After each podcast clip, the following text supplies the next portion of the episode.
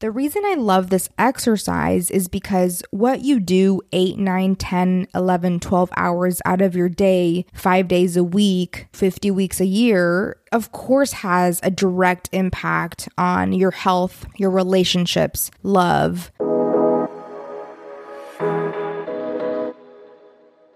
Welcome to the Early Career Moves podcast, the show that highlights remarkable BIPOC young professionals killing it on their career journeys.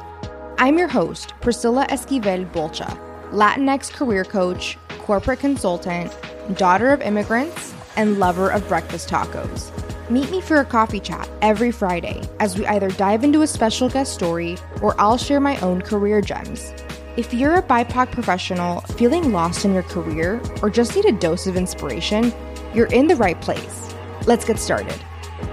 Hey everyone, how are you doing? I am so excited to be coming to you today solo. Today we're going into stage one of career exploration from a design thinker brain. And design thinking is my favorite way to tackle career exploration and the problem of I don't know what to do next.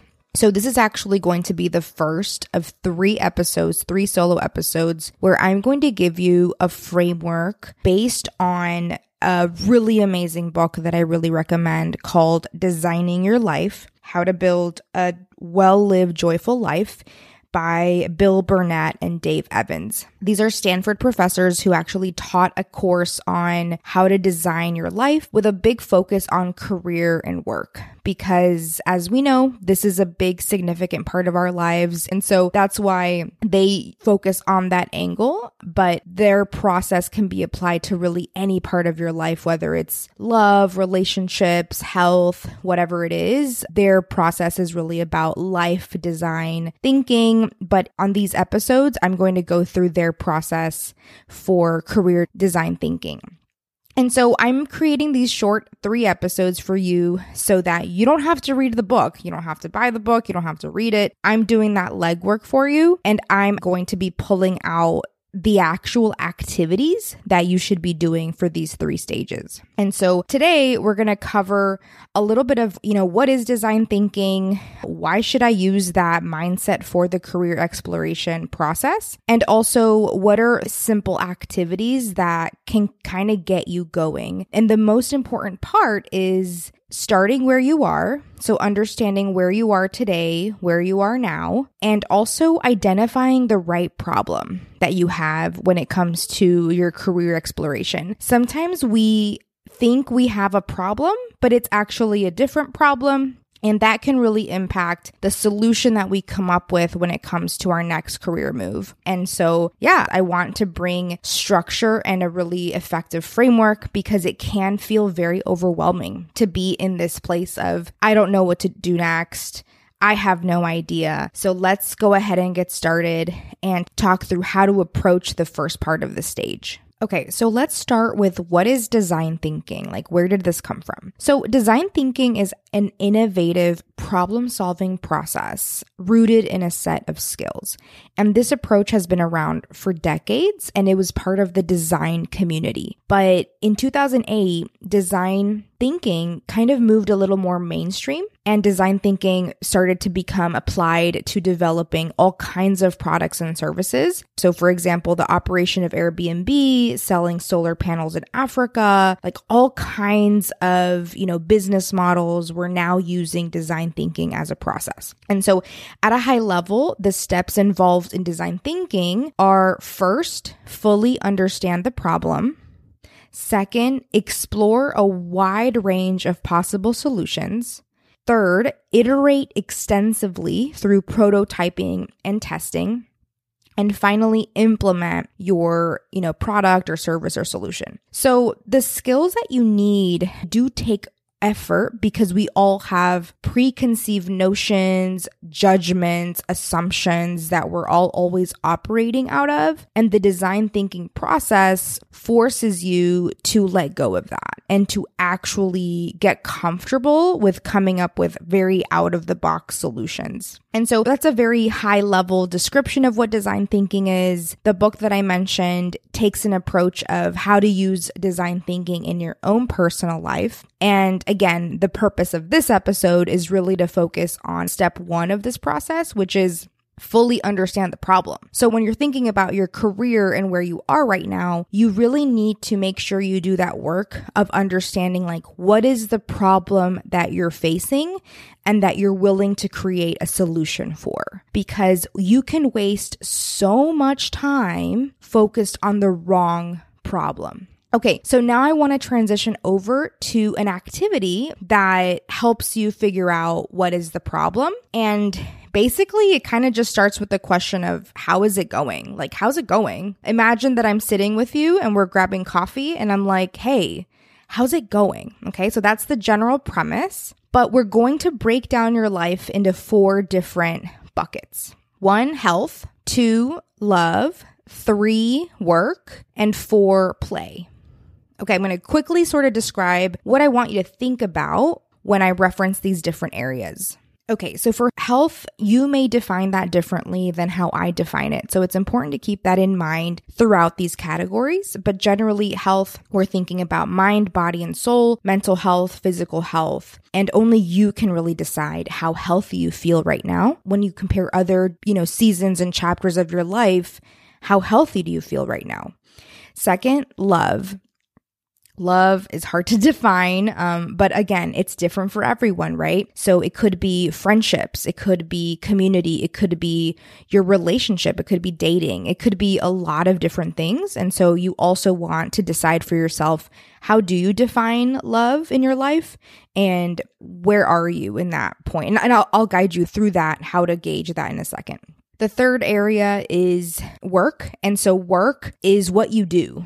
And usually people don't just do one kind of work. So obviously there might be your current nine to five, but sometimes there's other things that you do outside of your nine to five job that also are like a type of work, right? It could be like a side hustle or it could be just like anything else that you're doing, but it's, it's definitely like a, a form of labor. Lastly is play. Play is something that you do purely for joy and there is no other agenda. Like you are just having fun and it's that's that's the point. That's it. okay, so now I want you to think about these four different areas. Think of a dashboard for each area, kind of like it's a dashboard in your car. And there's a gauge for each category, and it ranges from empty. So let's say like you're running on empty all the way to full. And so, what I would recommend you do is grab a journal and start to think through each area of your life think through first maybe how you define health, for example. And where are you right now in terms of health? Like, how would you gauge yourself? Are you running on empty? Are you kind of, you know, in the middle of your gauge? Are you running full? Like, where are you? And this reflection exercise can help to untangle different problems in your life. And just, I'm to zoom out really quickly. There are always lots of problems that we have in our life. Like, you have problems, I have problems, everyone has problems, no matter how rich or attractive or successful, like it doesn't matter. Everyone has problems. And it's more about like, what are the problems that rise to the top that you really want to focus energy solving? What are the rocks in your shoes? Or what are problems that you're willing to live with? Like, I have problems that I'm willing to live with. You have problems that you're willing to live with, and you might even ignore, and you're fine ignoring. Like, an example could be like a nosy ass neighbor.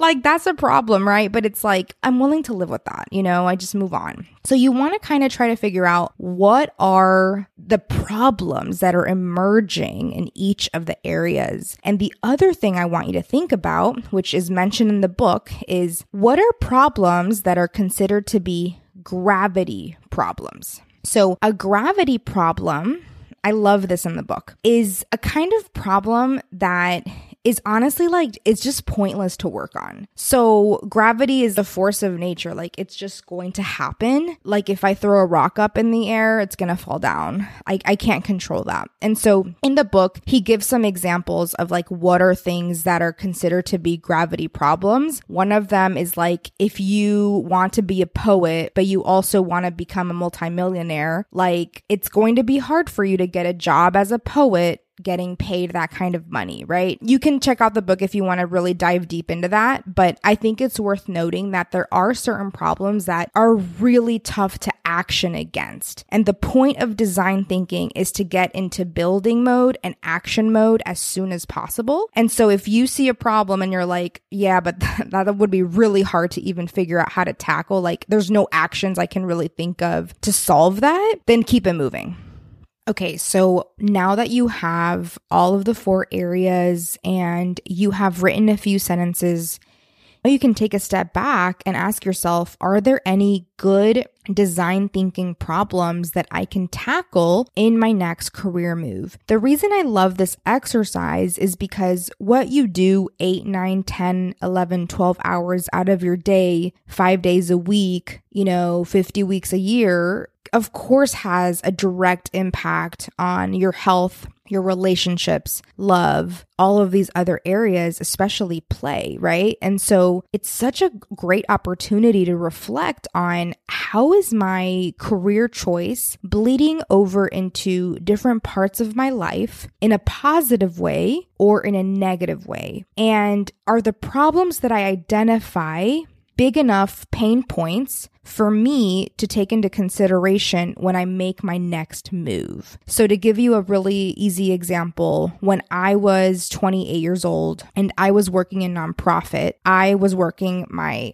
butt off and the culture of the organization had deteriorated significantly to the point where it was impacting my mental health very negatively. I would wake up on Monday mornings feeling sick to my stomach, like sick to my stomach because I had to work with an individual who was toxic. And that was impacting my mental health. It was impacting my physical health. I was always stressed. It bled into other areas of my life in a negative way. At the same time, I had made a decision to work in nonprofit, which means you take a pay cut. You're not making as much money as the maximum ceiling income. So, you know, as someone who had a master's degree, who had a college degree, who had, you know, five years of work experience under my belt, I was significantly underemployed and under earning. And that financial decision from my career or implication impacted other parts of my life. And so that was for me my breaking point in my career where I said, nope, these are rocks in my shoes. These are problems I'm not willing to deal with for the rest of my life. And I need to figure out a way forward. And what I would recommend is when you do this exercise,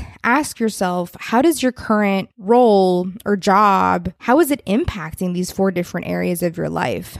You know like it can really give you a sense of your fulfillment you know how you're doing. Maybe it's not as bad as you think right? So try to really take that opportunity with this exercise to think through what are the design thinking problems you want to tackle in your next career move. So i'm excited for you to do this exercise and see what kind of nuggets you come up with because it'll all be very helpful as you figure out your next move Okay, so now that you're done with that first part of, you know, where you are right now, how is it going? It's now time to build your compass. And this is really necessary for when you do start to move, when you do start to explore different opportunities, different paths, you need to be able to come back to your compass every time. So your compass is your North Star. It's your values. It's what's important to you. It's your non negotiables.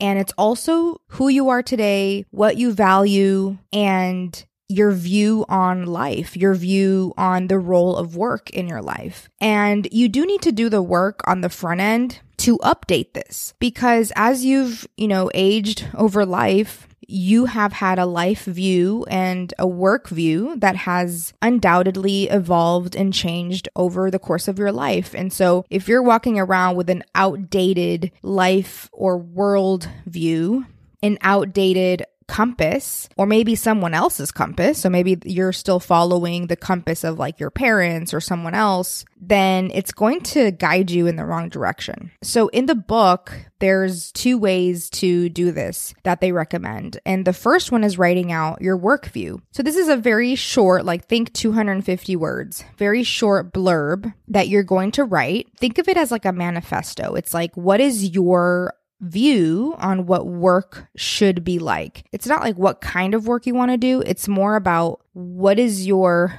perspective on the role that work should have in your life. And I think this is powerful because I never want my listeners to think that because I have a, a, focus on helping you with your career, that I believe that work is like the most important thing in your life or that it should come as the number one priority in your life. Absolutely not. Like, there's no judgment here. The, this is an opportunity for you to define for yourself like, what role do you want work to play?